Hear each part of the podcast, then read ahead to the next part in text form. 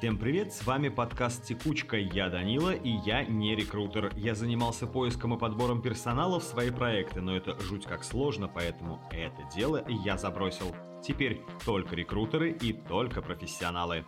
Новости тоже должны быть профессиональными, поэтому их для меня собирает команда разработчиков сервиса Hireman. Ребята создали собственный сервис видеоинтервью, разрабатывают чат-ботов, постят вакансии даже там, куда не добираются самые именитые блогеры и точно умеют искать новости и кандидатов.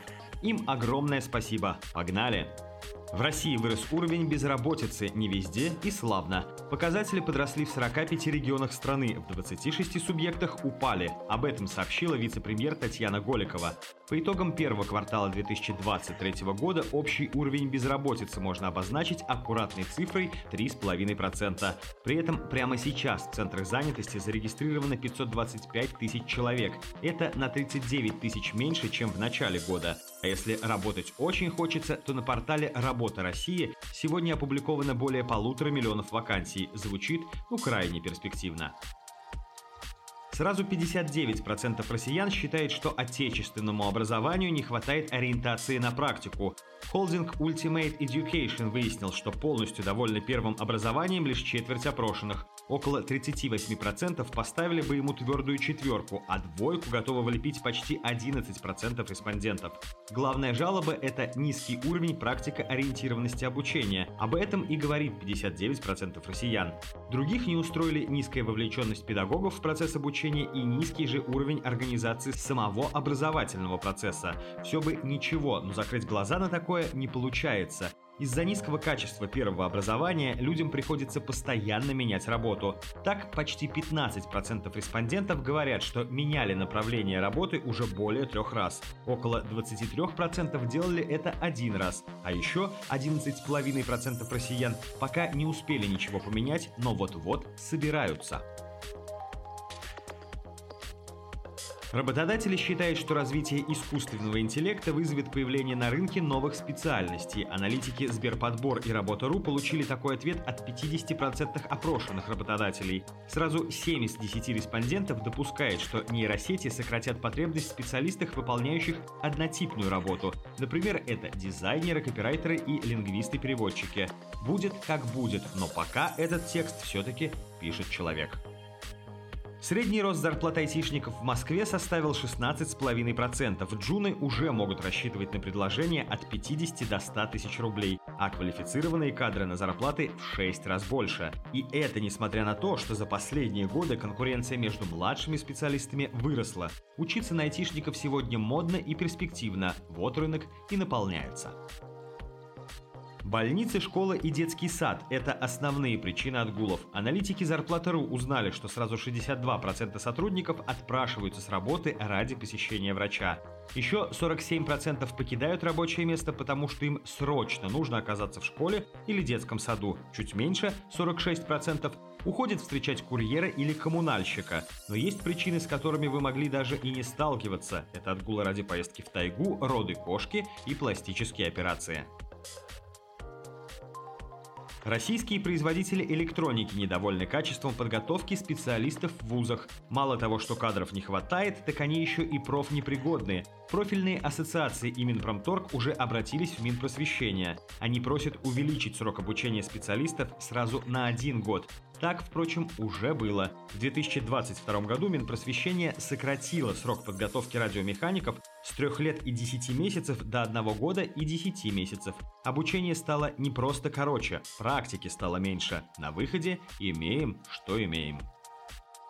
Россияне стали меньше переживать из-за работы. Сразу 61% опрошенных Суперджоb заявили, что уверены в завтра и легко найдут новую работу. Не страдают россияне и от увольнений. Их боится всего 9% респондентов. А тот факт, что зарплата может быть задержана, волнует лишь 6% россиян. Стальные нервы. Ну, что тут еще скажешь?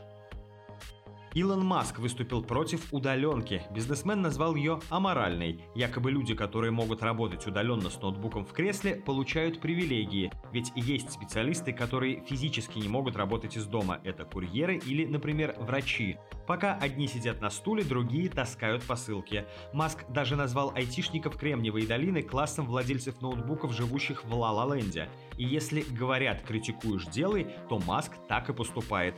В ноябре 2022 года он уже отменил удаленную работу в Twitter для всех сотрудников, аналогично и в Tesla.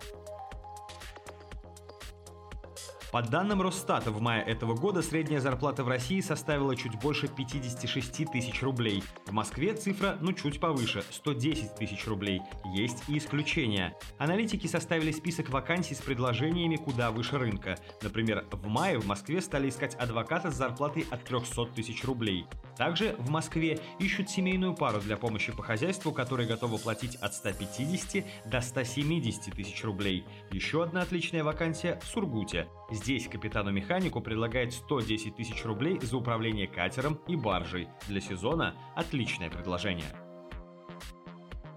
Поступить на бюджет по IT-специальностям можно будет лишь при согласии на последующее распределение. Совет Федерации планирует, что выпускников будут направлять на оборонные предприятия по всей России. В случае отказа или расторжения трудового договора до истечения срока обучение придется оплатить.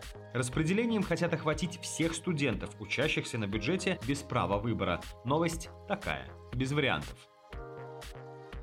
Повышение пенсионного возраста мало повлияло на объем работающего населения страны. Эксперимент начали в 2019 году, а возрастные рамки изменялись следующим образом. Женщинам с 55 до 60 лет, а мужчинам с 60 до 65 лет. Целью как раз и было увеличение числа работающих рук. Если раньше рабочая сила сокращалась примерно на 1 миллион человек в год, то после она стала прирастать на 400 тысяч человек в 2020 году, на 1 миллион 200 тысяч человек в 2021 и на 700 тысяч в 2022 году. Вот только все эти плюсы нивелированы негативными эффектами, и в частности демографической ямой, которая заглатывает российскую экономику, пока пенсионеры пытаются удерживать ее, словно греческие боги. Сезонным наймом планируют заняться 25% компаний. Работа.ру и сервис для самозанятых подработка выяснили, что большинство работодателей, это 58%, хотят принять на работу менее 10 человек. Еще 35% устроить на работу от 11 до 35 сотрудников, а для поиска в жаркий период они будут использовать джоб-сайты и внутренние рекомендации уже работающих в компании людей. В легкой промышленности самая большая нехватка кадров. Институт имени Гайдара подсчитал, что с дефицитом столкнулись 35% предприятий. Аналитики также привели цифры из прошлого для, так скажем, сравнения. Например, в январе 2022 года во время восстановления экономики после пандемии о нехватке кадров сообщали 26% компаний. После объявления частичной мобилизации в октябре прошлого года об этом заговорили 33% предприятий. Сейчас цифра выше, хотя одного четкого одного фактора, влияющего на нее, нет. Их, наверное, целый комплекс. X5 доставка автоматизировала подбор курьеров и ускорила его в 5 раз. В цифру удалось привести все процессы подбора от публикации вакансий до оформления кандидатов. Сейчас в систему заведены уже 155 тысяч сотрудников, а вся воронка подбора держится всего на 7 рекрутерах. А чтобы они ничего не забывали, на всех этапах платформа отправляет уведомления как самим специалистам, так и соискателям.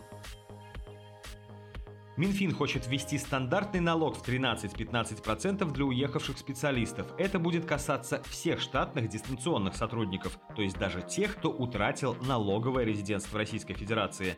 Последние сейчас могут вообще не платить налоги, что и стало причиной обсуждений. Чуть раньше Минфин планировал обложить их налогом в 30%, потом законопроект отозвали, внесли изменения и теперь все будут платить на равных.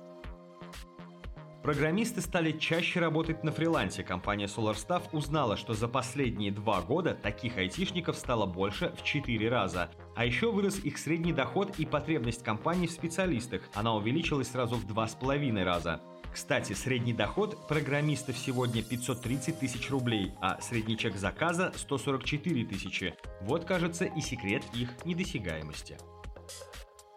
Больше половины российских компаний, то есть сразу 64% проводят стажировки, а каждый второй работодатель после переводит стажеров в штат.